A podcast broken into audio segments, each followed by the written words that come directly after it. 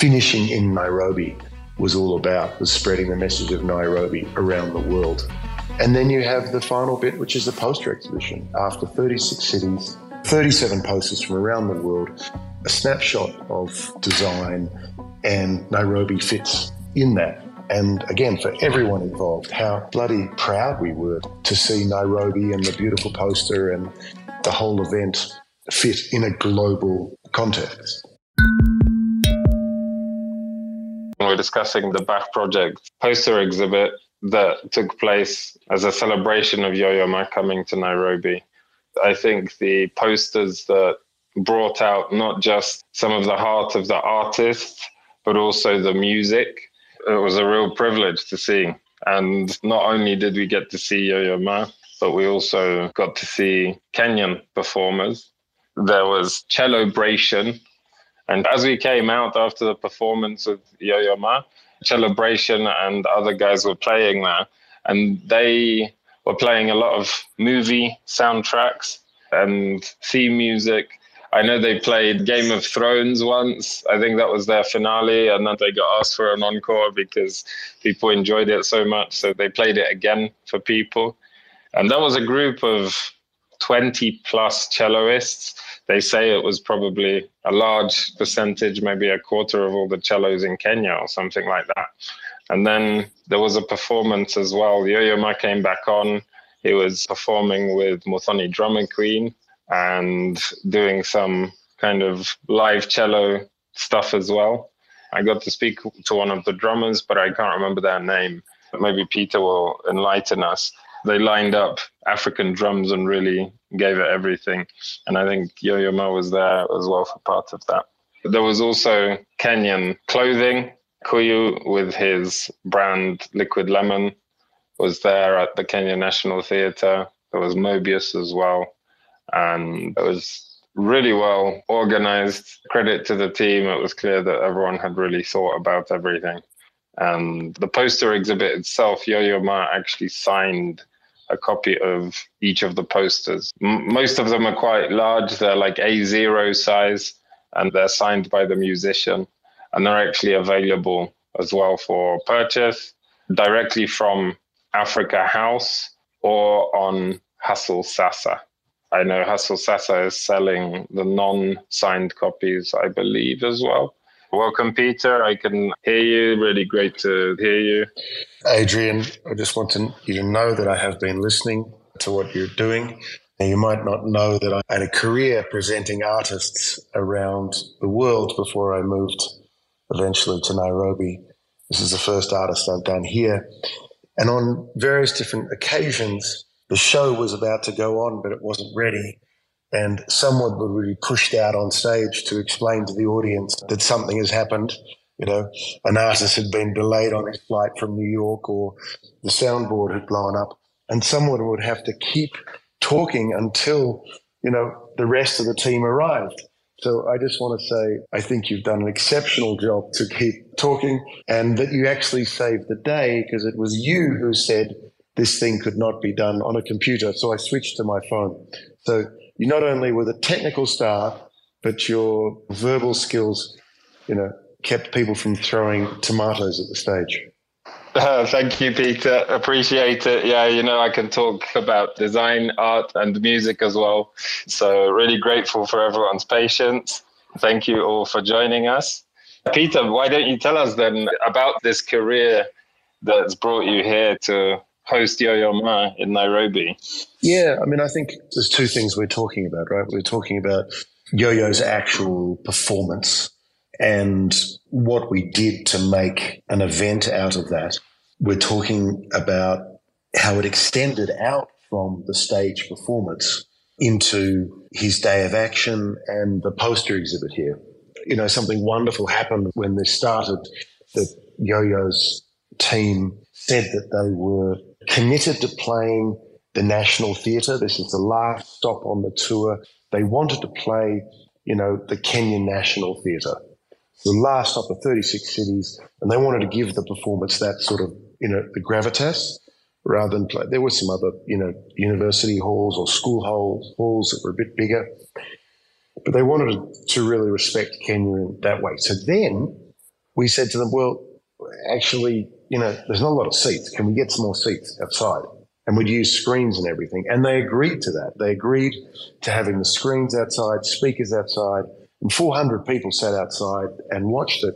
And a couple of times people gave standing ovations outside to a screen.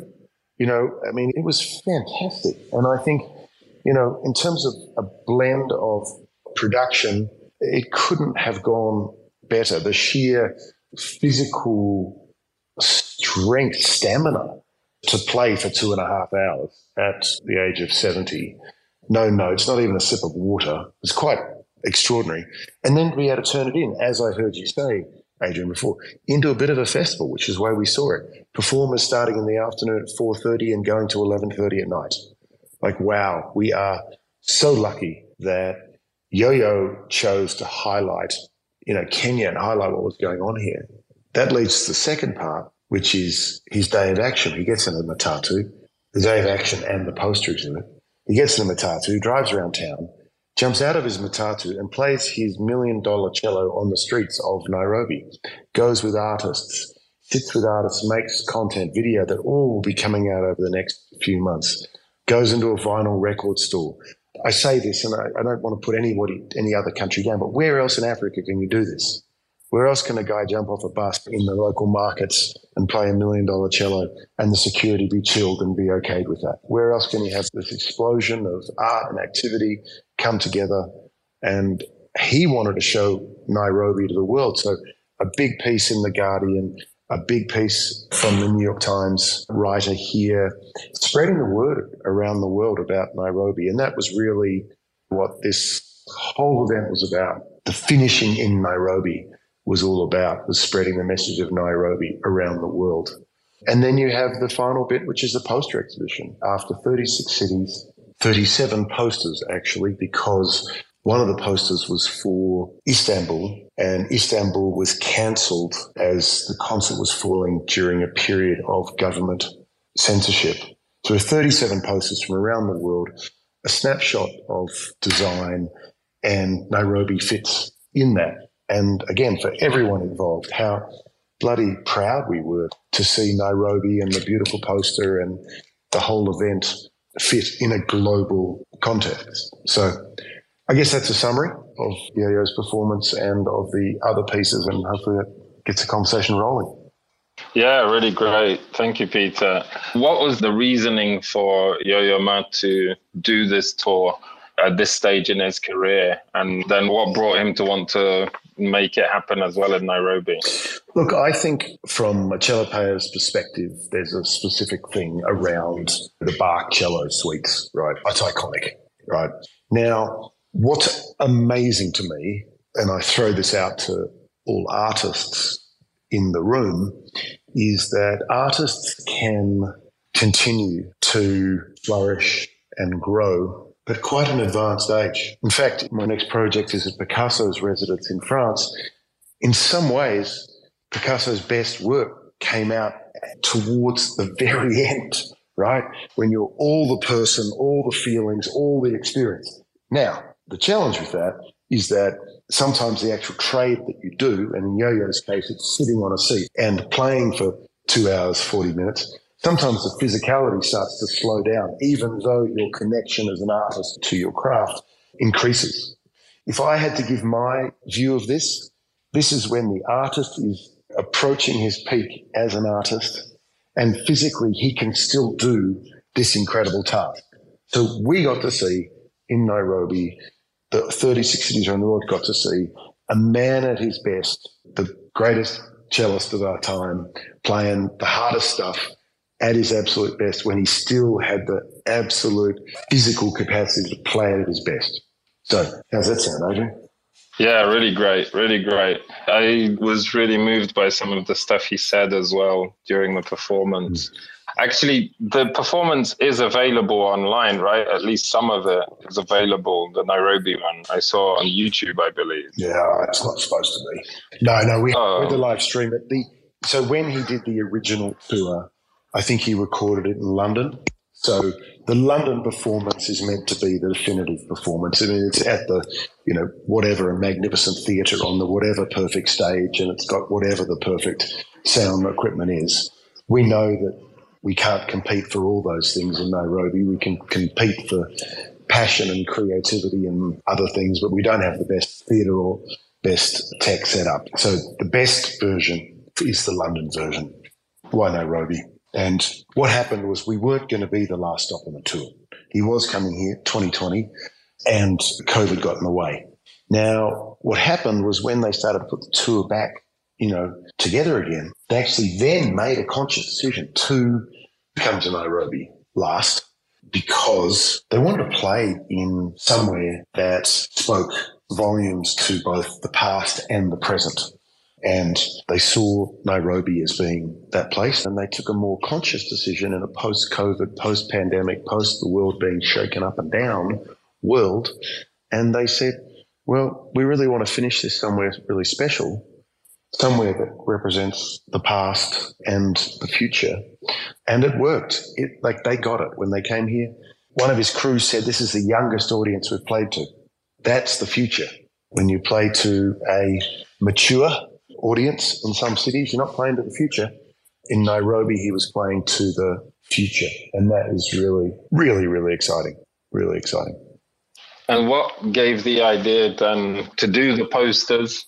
And was there a poster exhibition in any of the other cities as well? Was that a component to the performances? Adrian, you know that at the heart of a person who loves design is someone with OCD. And I opened the files that showed the posters from around the world and I looked at them and I was blown away. And I was blown away by just the explosion of creativity from around the world. And I approached the organizers and said, Hey, I'd love to do an exhibition of these posters put them all up at the same time. And no one had thought of doing it. The tour hadn't stopped performing, so maybe it was a combination of that. And we were able to do this retrospect. And I love design. You asked me for some of my experiences. Look, for about a year, I was chairman of, of Brand Sydney and the Greater Sydney Partnership. And I looked after the iconography, logos, etc. of Sydney, and we looked to address those and change those. And I got to meet some of the greatest designers in the world. I traveled around the world and I met, amongst others, you know, Milton Glaser, who designed the uh, I Heart New York logo, who's a giant in the industry, Tucker Max, Remo Jaffray, just these amazing designers and creators from around the world, and to talk to them about design and the origin of design. And so I'm a bit of a design fanatic for me, 36 posters from fantastic designers in different parts of the world, all working within a literally a five year span, is to me just such an opportunity to see the state of design and art around the world. So it was a no brainer to do, no brainer at all. Yeah, and love that you, like you said earlier, kind of made a festival of the whole experience as well. So it wasn't just one performance, it was a lot of other interactive parts and aspects to it. Was there a particular process to curating those designers? Do you have any insight into how the team gave direction? Yeah, yeah, yeah. yeah. Your final comment of giving direction. There was direction, right? But it was very broad. It was ask the artists for their interpretation of music, Bach, yo yo, traveling, their city at this time, right? So that, I mean, that just kept it within a genre that it wasn't going to be a poster about soccer and it wasn't going to be about any other city. It was going to be about that city at that time and music. But I do know that the, this was organized by the Nest Group, N-E-S-T. Their website is Grow a Nest, which is a US arts commissioning organization that works with different artists around the world. And what they did is they didn't go out to get the fanciest artists in every market and the most established artists in every market. They went up to get the rising stars and creatives in each place. And I think that's why you see so much creativity. And they did their research, they approached a couple of artists, they see who was available in each city. So that's how it came together. I'm sure it came together a little bit like it did in Nairobi, which was, you know, they came out here or they contacted people here. Every person gave four or five recommendations of who they thought would have a good relationship with this, who they thought was the right place in their career, who they thought could do a good job. And then same sort of name start picking up in certain baskets. And then, you know, it gets more and more. And then you pick that person. It's not perfect science. Jabet is not the only rising great Kenyan designer. It could have been another one. There's lots of talent around. But they ran a process, they found a person, and they worked with her, and it came together. And all of this is another part of what we're just so happy to be part of. You know, it wasn't a sponsor, you know, choosing the artwork for it. It wasn't deemed from on high. It was an organic process of just asking people who's around. Yeah, that's the idea. Some of the pieces are actually on sale. Yeah. At Afrika House. Yeah, except for the ones that have sold, they're all on sale. We saw a few pieces that Melissa shared with us, mm-hmm. and we can share with the team that is here some of the pieces from Chicago yeah. That is on display and on sale mm-hmm. from Lima and from Paris. So they have incredible background and stories about these posters and how the artists came to develop them. Would you want oh. to share a little bit about them? Yeah, there's the Paris, right? Paris is the freaking mm-hmm. coolest one. At the top of it, it has this, you know, dude in the plastic shoes and the singlet top, but it has all those Frenchy references about architecture. And, you know, if you're an architecture nut, which I'm not, you can get the Bauhaus and the Palladium and all these other features that go in there with the extension into the stars and the French work. The next one is, oh yeah, it's a bit darker, right? It's a bit darker and moody. And that's what's funny. They all had the same music and they came up with some very different feelings for what they're doing. I love it. Okay, what's the next one you had in there? Yeah, Chicago. There it is. Chicago has built a reputation because of its high rates of gun related violence, yet many people still call it home and live on to create beautiful memories in the city. Right? That was a quote from the person who came up with the artwork. Sergio Farfan. And, you know, Chicago is going through a tough time at the moment. It's got like a lot of American yeah. cities going mm-hmm. up, going up and down. And Chicago is going through a tough time. Some people might see it as a cartoonist take on a Moreau type of picture mm-hmm. and might see the Moreau elements in it, or they might see the street graffiti eyes around corners and the cartoon eyes as a part of the fun of the city. I wonder if there's any other connections that can happen across these artists.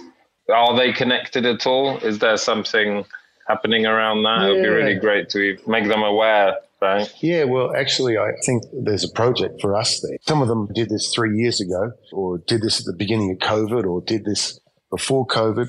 And then they're like, oh, wow, this is still going. This is going to come up in Nairobi, Kenya. You know, this is going to be shown in a gallery and we're just re-engaging with them. But to actually create this community between them and to create and link and share some of these stories i know some of the afrika house teams on the call. And content like today enables us to go back to them and say hey guys you know this is what's happening to your work. This is what it's grown into. It was part of this ultimately this whole project. So yes it's really clear that we should be doing more of that. Great Maybe then you can actually take an opportunity. You mentioned the Afrika House team to tell people what Afrika House is about. How did that come about? So, Afrika House sits in a quiet pocket on the Karen side of town and was designed to be a creator space, a gathering space for the creative community of Nairobi. And over three levels, we have dining spaces, lounge spaces, workspaces, outdoor spaces, bedrooms. And we really used the Yo-Yo Ma event to open us to the public. Before that, our largest event was Nairobi Design Week party at the end of it. But we're really now complete, finished, and got a team here designed to create events that keep bringing the Nairobi creative community together you know, you sometimes got to find a structure for that and a way to get paid and a sponsor and a way to make the bar cover itself. We're not a charity, we're not a foundation, we're not an NGO, but we're pretty passionate about the benefits that come from gathering creative people together across the different silos part of the origin story for Afrika House is that I sat with a friend of mine who I consider one of the world's best writers, Yvonne Adhiambo. And I said, Oh, great, you're doing this? Do you know this person? She was like, No, I don't know them. I was like, What do you mean you don't know them? You're a legend and they're a legend. You don't know them? She's like, No, I haven't met them. Different area of the arts in Kenya. And I said, What about this person? You met them? And she's like, No, I'd like to meet them, but I haven't. I said to her, How can you, like a global rock star, not know some of the people in Kenya who are, you know, global rock stars in a different area of the creative arts? And she hadn't. So it was really like the first wake up call that I got that there are not many opportunities, and I know that you create them, Adrian, at what you're doing there, and an opportunity factory creates them. You know, it creates connection and opportunities for collaboration, right? Artists now just in different parts of the world now just call it collabs, right? Collabs does sound like a laboratory, a co-laboratory, but collabs, like the opportunity for collabs is just made so much better if people are actually meeting and talking and coming up with ideas and spinning them off and pitching them to people. So that's a bit of the origin story. We're up and going and looking to put together events. So I know you've been here a couple of times, Adrian, so you, you know how it can work and we like to have a bit of fun in and amongst all this serious stuff. Definitely, definitely. It felt like everyone was having a lot of fun while working on the Yo-Yo Ma project. You mentioned something earlier, but are there any projects you've got coming up that you'd like to share with us? Uh, we've got some other stuff which we haven't announced yet, and working with in a bunch of partners that we're enjoying developing projects with. But yeah, that's all we've got on the slate at the moment. Some of us need a bit of a holiday after all the work we put in on the yo-yo thing. We didn't get a break for a while. Then we'll come back with more events and really do like working with your community, Adrian. Once you're in design, you cross over a whole bunch of different industries. And it's really great that we've had this events together and look forward to working on some more together. Yeah, we've enjoyed the event that we got to do at Afrika House, and we hope we can do that again. And also, we've got quite a few projects on, quite a few partners we're talking to. Among them was Newcomer. They're a creative platform. We just had a catch up this mm. week, and they seem like it could be also really interesting for you guys. If there's anything else you wanted to add, we're just starting making this a place for great creativity that will continue for many, many, many years to come. So, my final words I just wanted to say thank you very much, Adrian, for this opportunity to talk about this. And to your team and to the projects we've done together, I just wanted to say thank you very much for all of that. Thank you too. We're really grateful to the entire team. Thank you for bringing us onto these projects. We'll, we'll let you catch that flight. Yeah. I'm sure people won't mind uh, letting you go. Okay. Thanks, mate. Thanks, everyone, for joining. Take care. Thank you. Have a great week, everyone. Bye. If you have any ideas for episodes we should do, people we should host on the show, please let us know. We're really, really interested in hearing your thoughts. And if you've made it this far, a review would mean so much to us as well on whichever platform you're listening to us on, or even a recommendation to one of your friends or through a tweet. We hope to get these stories out there to more people. I'm Adrian Jankowiak. This episode was edited by David Kingori with music by Ngalah and Mercy Barno. Thank you for tuning in to Afrika Design.